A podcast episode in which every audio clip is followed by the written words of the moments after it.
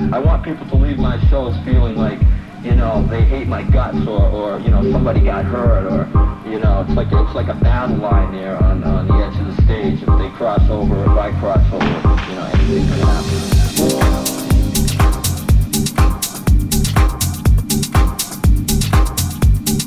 Anything can happen.